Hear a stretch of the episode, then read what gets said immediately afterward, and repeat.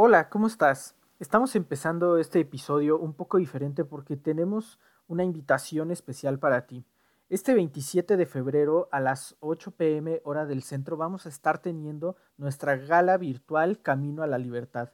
Este va a ser un evento que vamos a estar transmitiendo por Facebook Live y también en nuestro canal de YouTube, que ahí nos puedes encontrar como El Pozo de Vida, en donde vamos a estar hablando de todas las acciones que tomamos para luchar en contra de la trata de personas y lo que nos espera para este 2021. Nos encantaría poderte ver por ahí para que podamos ir todos en camino a la libertad.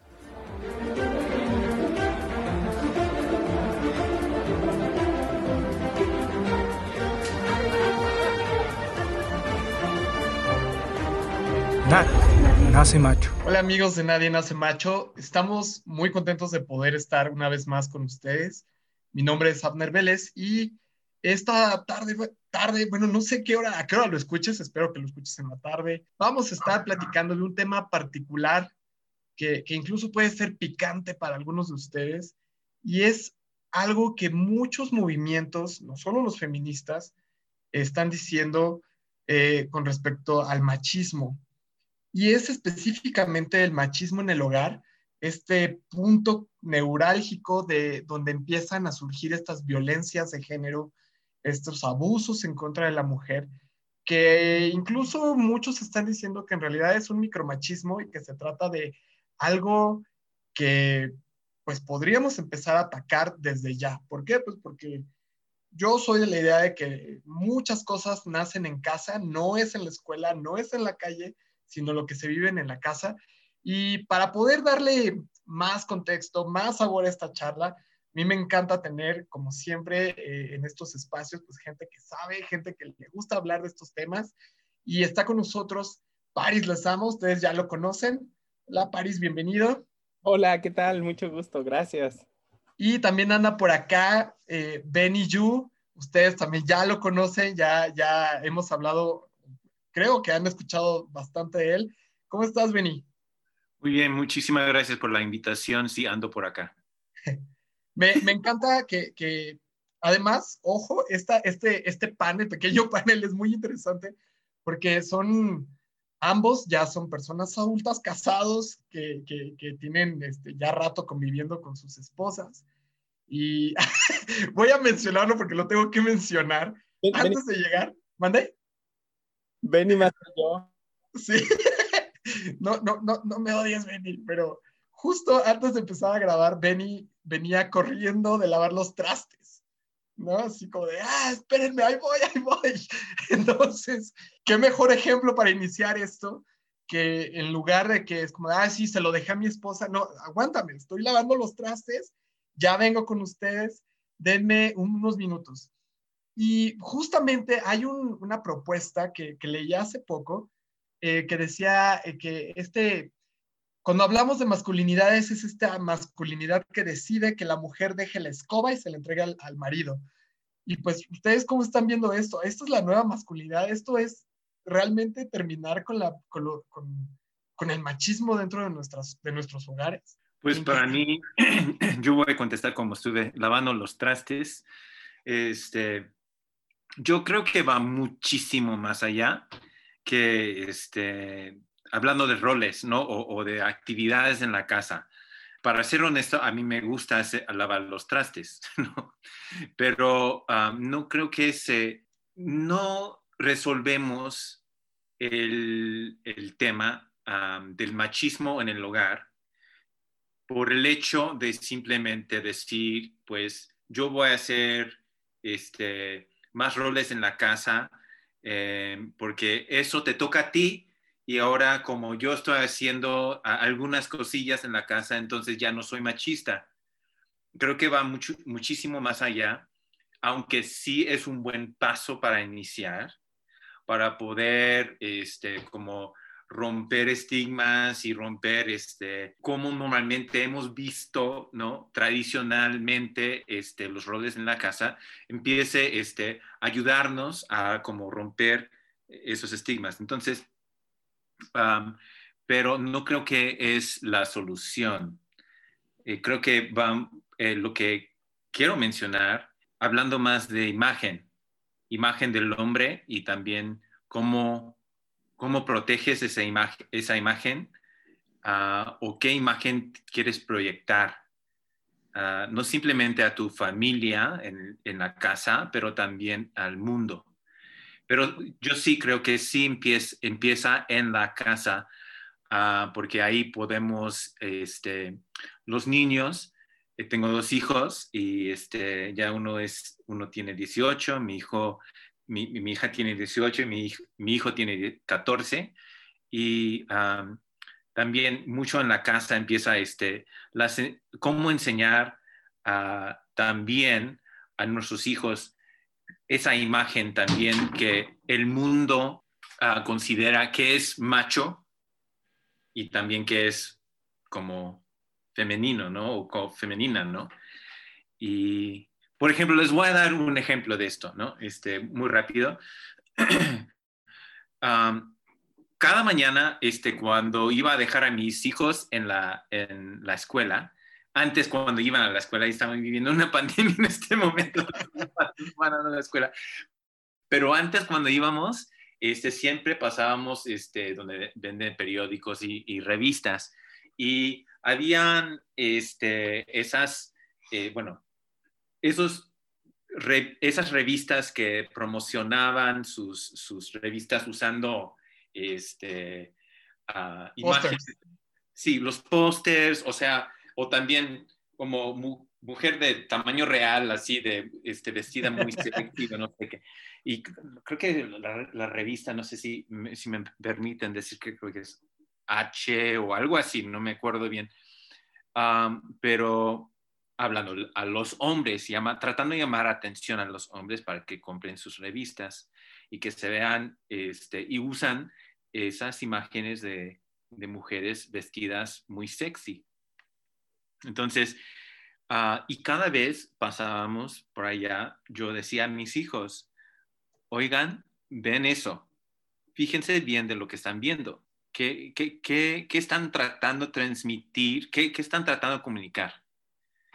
Y es una oportunidad de enseñanza para enseñarles, oigan, eso no es, eh, pues, uno, es muy machista eso. Mm. Número dos, este, eso no representa quién es una persona, ¿no?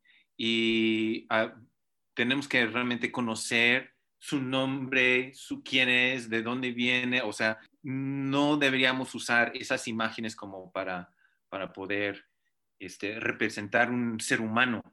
Y también tampoco podemos usar esos tipos de imágenes para como llamar atención para poder ganar más dinero. O sea, yo es una explotación. Entonces no, no caen en eso, es porque es una de las las cosas que hablábamos. Me encanta esto porque justamente em, lo, voy a traer a colación. Acabamos de hablar en, nuestro primer podcast sobre los roles de género. Y creo que eh, Benny acaba de decir algo tremendo, París, sobre eh, relacionado con esto se rompe en casa.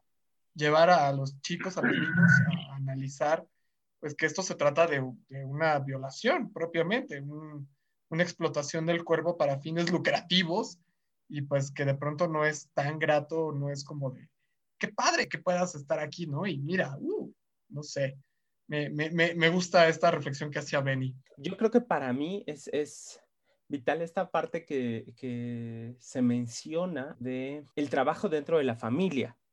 Pero ojo, porque ahí caemos en otro riesgo, el riesgo de que asumamos que porque es una cuestión que se trabaja en el hogar, es responsabilidad de la mamá. Por eso muchas veces se pone o, se pone la expectativa de quién es la que cría a los machos, la mamá. Entonces, ¿quién es la que tendría que cambiar el estilo de, de, de enseñanza? La mamá, ¿no? No, a ver, espérame. E, esa es una cosa que viene de hace muchísimos años, ¿no? ¿Por qué? Porque en la arqueología, por ejemplo, eh, me encanta un estudio que se hizo sobre estas películas de, la prehistoria, ¿no? Como esta de 10.000 AC y etcétera, etcétera, así como películas que reflejan hechos de la prehistoria. Y el, como el 60 y, aquí tengo los datos, 56% de las escenas en las que aparecen la prehistoria aparecen hombres y solamente 26% aparecen mujeres. El resto son niños y niñas. Pero, o sea, el 55% son hombres. ¿Y cuál es la actividad que se le pone a hacer al hombre? Cazar, eh, pescar, tallar piedra, elaborar. Y entonces, donde hay acción. ¿Y dónde aparece la mujer en las escenas de prehistoria? Este fue un estudio que se hizo sobre 40 documentales sobre la prehistoria, entre el 2002 y 2003, entre el 2000 y el 2013. ¿Y dónde aparece la mujer en estas escenas? Pues resulta que aparece cuidando, cocinando, tejiendo o sin hacer nada, pero en un espacio con niños. O sea, la mujer siempre está vinculada a los niños y al cuidar, cocinar, tejer. Eso fue una cuestión de estudios de, la, de, de film sobre la prehistoria. La cosa con eso es que esas cosas nos educan. Cuando tú ves eso, tú asumes que eso te toca. Resulta que hay un, un, cuate que se llama Rodrigo Villalobos García, que es doctor en prehistoria de la península ibérica de la Universidad de Valladolid. Y él pues dice que las mujeres no se la pasaban haciendo eso en la prehistoria. Realmente las mujeres lo que hacían era cazar, también cuidaban, pero ahí les va, los hombres también cuidaban a los niños, se distribuían el cuidado de los hijos entre hombres y mujeres. Y había mujeres que también tenían puestos de liderazgo en la prehistoria, dependiendo de sus habilidades y cualidades. Entonces, en ese sentido, en la prehistoria probablemente eran menos, los roles eran menos rígidos que actualmente. ¿Por qué, voy a, ¿Por qué voy a esto? Porque históricamente se nos ha enseñado que el hombre casa o el hombre hace cosas o el hombre es el que produce y la mujer es la que está en casa y cuida de los niños. Entonces, si hay algo que corresponde a la casa, le toca a la mujer atenderlo. Pero resulta que no, no, no, no es que seamos así antropológicamente, es que socialmente nos construimos así. Y si socialmente nos construimos así, podemos cambiarlo. Entonces, eh, estas cosas que menciona Benny de en la casa es donde se, se cambia esta estructura, es vital para, pero es vital para cambiar, pero es vital cambiar desde atrás, desde cómo lo vemos. ¿Por qué? Porque en la casa no es responsabilidad de la mujer, la casa es responsabilidad de la pareja de ambos, ¿no? Entonces, eh, creo que eso es algo, algo importante a recalcar en esto. Y, es bien interesante lo que mencionas porque justamente eh, hace poco eh, escuchaba que Nicole también, bueno, Nicole es una compañera, este, queremos mucho acá en Nadie Nace Macho, hacía una, un comentario referente a cómo estos estudios antropológicos muestran que realmente el papel de la mujer en, estas viejas culturas era completamente diferente a lo que nos han hablado, lo que hemos visto que nos estaba comentando París.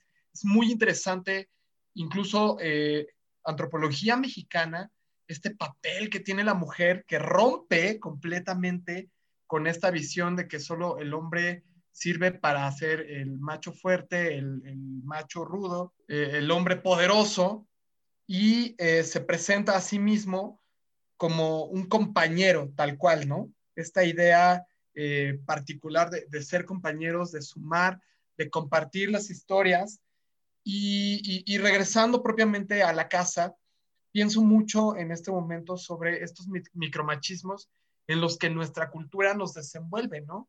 El romper, eh, últimamente, pues hablando de nuevas masculinidades, que es algo que, que se está sonando mucho en este momento, pues estos hombres que deciden quedarse en casa o acompañar eh, las labores, no, no ayudar, sino colaborar. Y de pronto, pues la respuesta, eh, un poco relacionado con lo que nos decía Paris, de mujeres que responden a estos micromachismos como, ah, oye, qué increíble que tu marido esté en casa y te ayude. Es que no, o sea, em, necesitamos empezar a decir que las cosas no son así o no deberían de ser así porque sí, vaya, por obra y gracia, sino porque es parte de, nuestra identidad, de nuestra construcción, de ser compañeros, no de ser este, el varón rudo y la esclava, ¿no? O la, nana o la criada. Es como, no, sumamos juntos. Y justo me gustaría eh, preguntarles a ustedes, pues, ¿cómo, cómo si todo nace desde casa, ¿cómo debemos de romperlo desde casa? ¿Hay manera de romperlo? ¿Hay manera de, parar estos eh, machismos y estos abusos que, que, nacen desde casa? Ojo, también pensando lo que nos decía Paris y que me está volando la cabeza, de que hay mujeres que crían machitos. Ojo con eso. ¿Cómo comenzamos por ahí? ¿Cómo comenzamos este proceso de, de deconstrucción o de transformación cultural desde casa? Y yo lo ampliaría que no solo las mujeres, o sea, mujeres, hombres, todos criamos machos, porque es nuestra sociedad. Entonces, ya, ya de entrada vivir en, una, en un sistema patriarcal automáticamente nos lleva a reproducir modos de crianza machistas, inconscientemente, aunque no queramos. Por eso la importancia de reconocerlos. Creo que una de las cosas vitales que yo haría sería empezar por cambiar el lenguaje y así como tú dices, Abner, no decir ayudo en casa, ni, ni, ah, tu esposo te ayuda, ¿no? O, qué buen hombre que, que, ayuda en el hogar. No, a ver, espérame, ¿no? Qué buen adulto funcional, responsable, que cumple con sus obligaciones, ¿no? Creo que eso es, vital, ¿no? Entender que eh, en el hogar las obligaciones son de los dos y son compartidas. No es uno o el otro, no le toca a ninguno, le toca a los dos. Y ya los acuerdos que se generen, pues ya tendrán que respetarse pero partiendo de la idea de que como adultos funcionales somos responsables de cuidar de cada uno de nosotros. Sí, yo, yo creo que tenemos que hacer mucha consideración hacia nuestra percepción. Obviamente, este, me encanta la parte que dijiste, París, sobre, este, sobre los roles en, el mundo prehistórico y todo eso, pero ya estamos viviendo en 2021 y cómo vamos a llegar a 2022 hasta 2030, 50, etcétera, etcétera. O sea, con el sistema de patriarcado que tenemos, no, no vamos a llegar, o sea, no, eh, ya estamos viviendo en otro mundo. Ya hay más mujeres en el mercado de trabajo, ya, este, ya se considera completamente diferente en, en, esta generación de transición, porque estamos en una generación o en unas generaciones de transición total en cómo vemos la sociedad, ¿ok? En comparación que hace 50, 60 años. Cómo se veía la mujer este, hasta en la tele y todo eso, ya estamos viendo, en, es completamente diferente. Entonces, para los que están tratando a quedarse o ser muy tradicionalistas, van a perder la oportunidad de cosechar de lo que ofrezca el, futuro para nosotros como sociedad. Uno. Y número dos, regresando a esa, ese punto de la imagen en, el lugar, yo creo que, este, y voy a contar de, de una, algo muy personal. No, no, no, no va al, al chisme, no nada de eso, pero más bien este, va más hacia una, una relación que tuve yo. Ya vamos, este año vamos a cumplir 22 años de, casados, pero recuerdo cuando cumplíamos siete años de casado, yo veía una, un patrón en cuál fue la raíz de todas las discusiones que tuvimos entre Janice y yo, mi esposa. Y vi que quería yo pues no simplemente en la casa, pero también en el público, mostrar al mundo que soy un buen papá, un buen marido, un buen proveedor, así, esta imagen al mundo.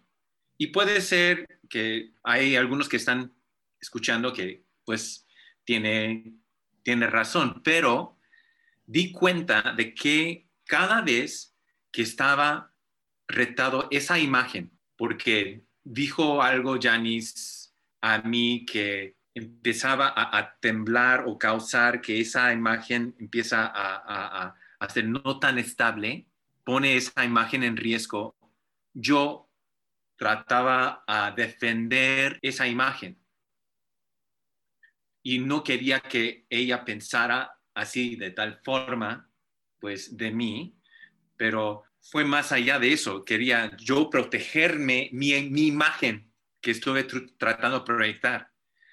Y di cuenta que, pues, valía cacahuates esa, esa imagen, porque no es algo para yo crear ni mantener. es algo, e, esa identidad que tenía yo no venía por la percepción de, los demás, venía de algo que yo tenía que crear.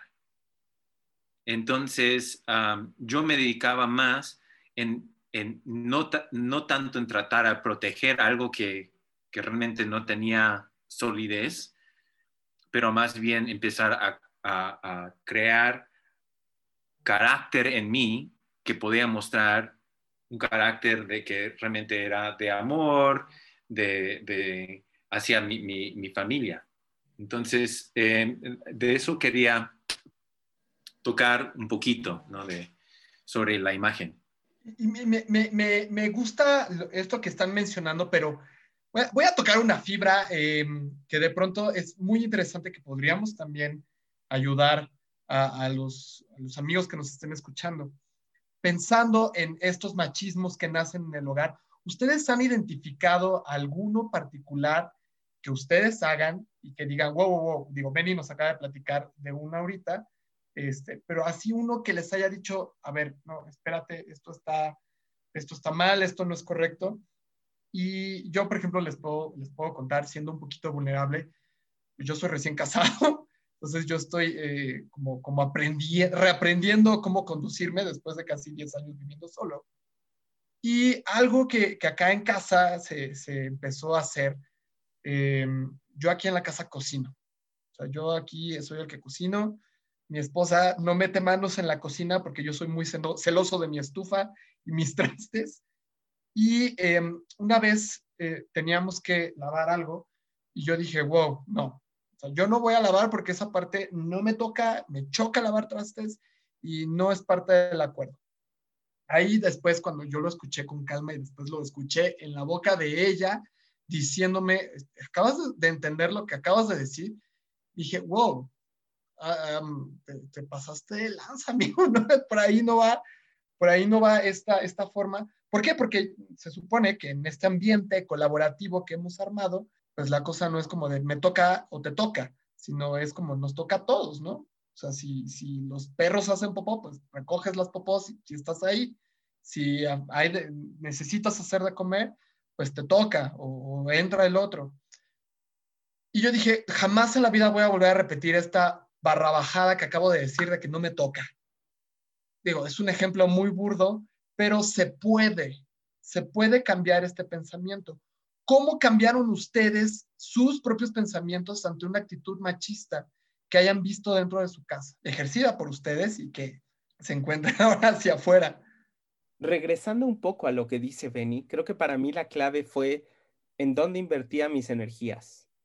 Creo que mucho, mucho tiempo usé mis energías intentando demostrar que no era machista, pero eh, el punto no es invertir las energías en mostrar que no eres. El punto es invertir las energías en cambiar. Porque todo el tiempo eres machista. ¿no? Eh, creciste en esta sociedad. Entonces va a haber cosas inconscientes que no te vas a dar cuenta. Entonces, eh, creo que una de las cosas vitales en esto es eso. Usar tu energía no en demostrar que no eres machista, sino en que sí por ejemplo, ¿no? Una de las cosas que en mi casa pasa mucho es que eh, a mí no me gusta lavar platos, lo admito, no me gusta, pero a mi esposa sí. Ella me dice, tú acomódalos, sécalos, eso ella lo odia, así con todo su ser, ella odia secar y acomodar platos.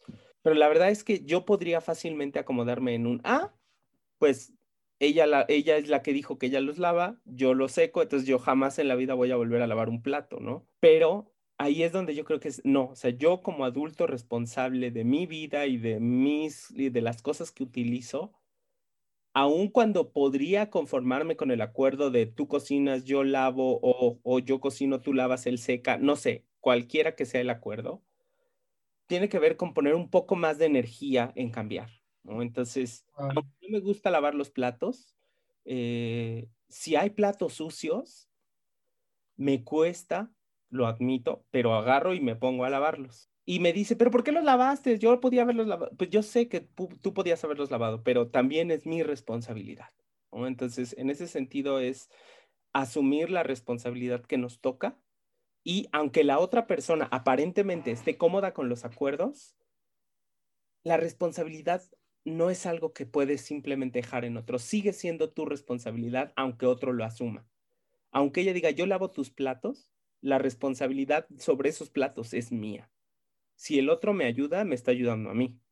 Pero ahí es donde creo que es asumir nuestras responsabilidades personales e invertir nuestras energías en cambiar, no en, simplemente mostrar que no somos machos. ¿no?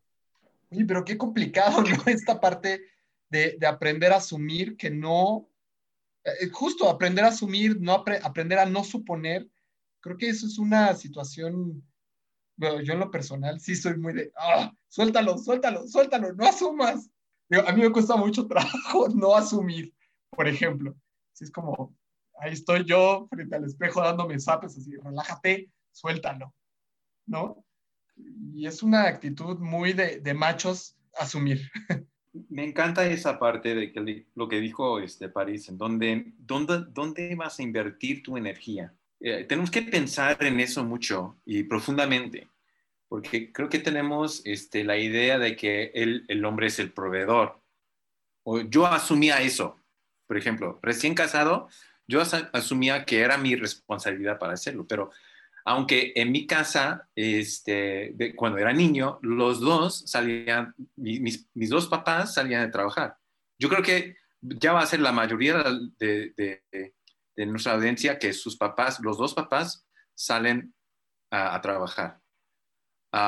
o tiene mamá soltera que sí están trabajando. Entonces, a ver, bueno, yo pensaba, yo, ok, yo salgo a trabajar, entonces regreso a la casa y cuando regreso a la casa yo soy, eh, vengo a la casa para descansar. Y entonces lo de este, todas las tareas de la casa, o tiene todo lo que tiene que hacer, la comida, los trastes, lo, lo, que sea, recoger, este, no es mi chamba, porque ya hice mi chamba. Y la realidad es, ya las casas no son así. No es que los dos están chambeando afuera y entonces cuando regresan a la casa, los dos tienen chamba para la casa.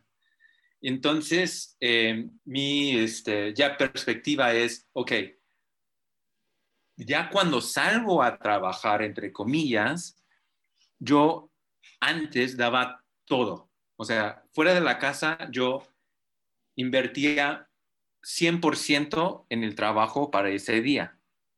Entonces, cuando pensando que cuando tengo la oportunidad de descansarme cuando regreso a la casa. Pero ahí me, me espera no simplemente la casa y todo lo que tiene que hacer en la casa, pero también mis hijos. ¿No? Y tengo que invertir en mis hijos. Y entonces si llego a la casa con cero en mi tanque de energía emocional, energía física, energía mental, entonces, ¿por qué regreso a la casa?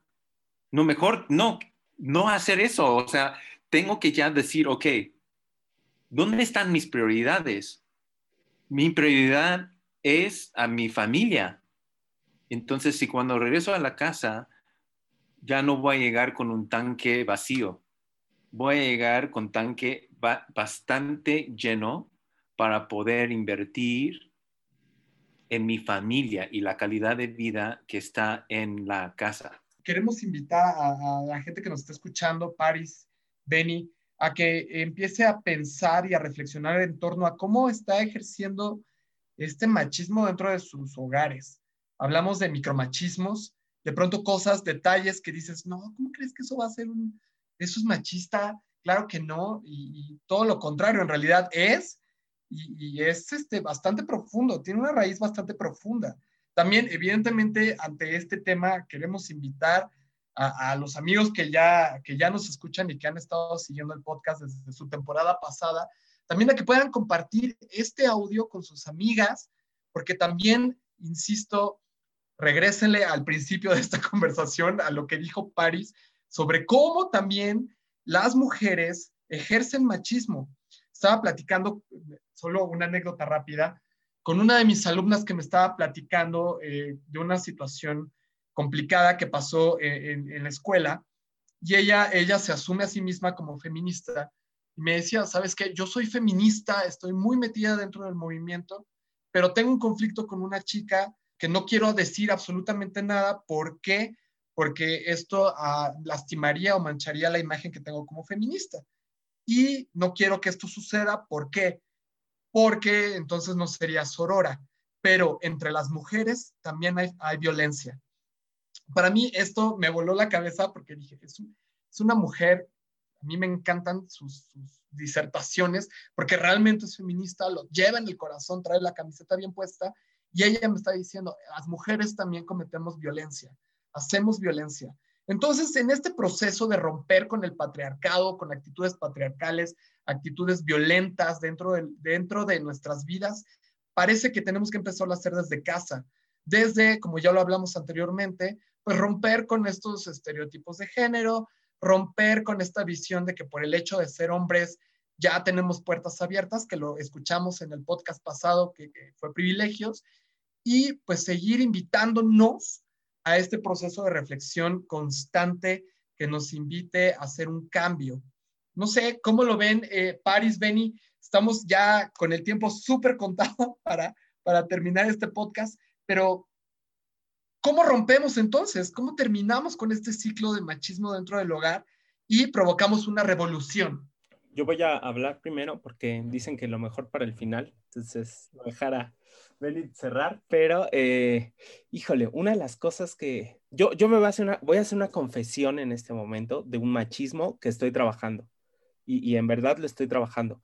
Yo, yo soy muy como de dar indicaciones, ¿no? Entonces, eh, de repente mi esposa está haciendo alguna cosa o algo y llegan mensajes, WhatsApp, y digo, ah, dile bla, bla, bla.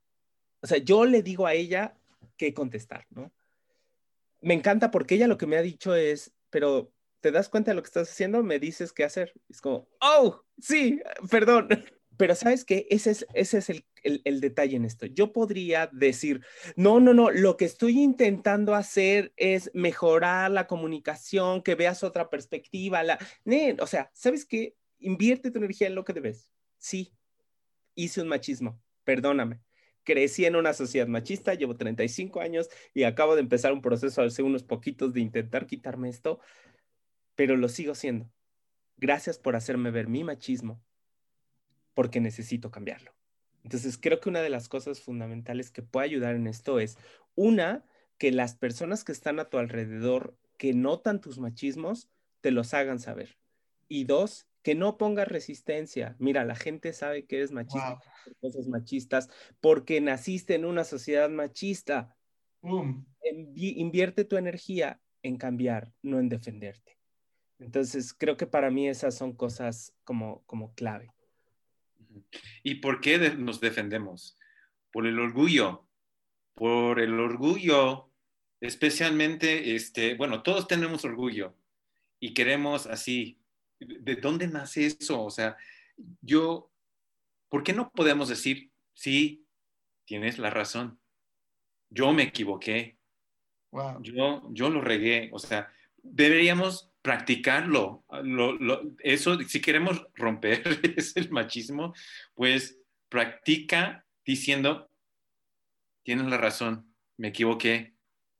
Yo, yo, lo que hice no fue correcto. Así, tan fácil. Y, el orgullo es, es como un cáncer. Es como un cáncer porque crees más de ti cuando realmente no eres. Y eso es, eh, tenemos que, si quieres ser realista, entonces ya el orgullo a la basura, porque este, realmente tenemos, eh, lo que deben de estar trabajando no es el orgullo, es el carácter, ¿no? El carácter perdura, el, el orgullo es una cáscara, ¿no? Y lo, lo, para romper estereotipos, yo como estoy de acuerdo completamente con París, en vez de tratar a luchar de siglos contra siglos de estereotipos, ¿por qué no creamos o invertimos en crear algo diferente? Eh, eh, como mencioné, estamos en una transición como sociedad y hay algo que, proviene, que, que, viene en nuestro futuro muy pronto, bueno, ya lo estamos viviendo, que es diferente. Y ya tenemos que ya despertarnos a esa realidad y empezar a adaptarnos y empezar en esa adaptación, empezar a crear una realidad nueva.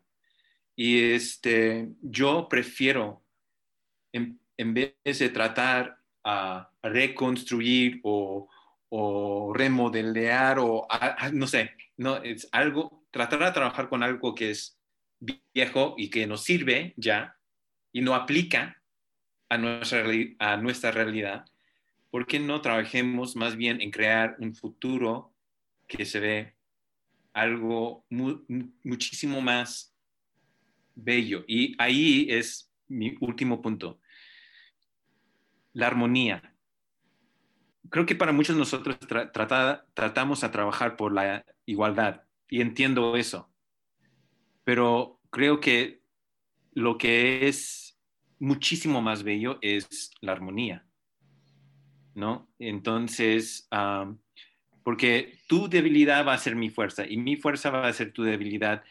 ¿Somos iguales? Sí. Somos, este, pero sé que si siendo, siendo realista, hay cosas que no puedo hacer, que tú puedes hacer y tú puedes hacer que yo no puedo hacer. Algo, cosas, no, no sé si me equivoqué ni cómo, cómo lo expliqué, pero, ah, pero ya me entienden. Sí. Trabajen por, especialmente los que, todos los que están casados, la importancia en tener armonía en la casa. Y eso es todo. Pues bien, creo que nos vamos de este podcast con tarea nos vamos con cosas para reflexionar. Ojo, esto no es nada más para, para esposos, este, padres de familia, esto es para, para ti que, que estás en la universidad, en la prepa, y estás empezando a detectar actitudes machistas de tus amigos, de tus padres, de tus hermanos, de, tus, de, las mujeres que viven en tu casa, tu mamá, tus hermanas. Es para ti que estás eh, en tu vida profesional, que ves este concurso brutal eh, por sobresalir en, la chamba, en la oficina, con tus jefes, no sé. Es para ti que estás con tus amigos en el fútbol y, ves estas actitudes. Los invitamos de verdad a que reflexionen un poco sobre estos temas. Vamos a seguir hablando con más profundidad sobre diferentes tipos de machismo, diferentes tipos de, formas en las que violentamos a otros y a otras, porque el machismo es un tipo de violencia. Y, nada, pues si tienes algún comentario, escríbenos a nuestras redes sociales, mándanos un mensajito, queremos saber de ti, queremos apoyarte a crecer en esto. Y quédate con nosotros en este podcast, compártelo con tus amigos, compártelo con tu familia y qué les parece si nos escuchamos en la próxima. Gracias, Benny, Paris, por estar acá. En contrario, gracias. Nuestro siguiente capítulo va a estar buenísimo, pero no les voy a dar más detalles porque de verdad, eh, si tienes hijos pequeños, esto es buenísimo porque los tienes que traer a escuchar ese podcast contigo. Nos vemos la próxima, qué gusto estar con ustedes. Hasta la próxima, bye. El machismo es un problema de todos y solo juntos podremos erradicarlo.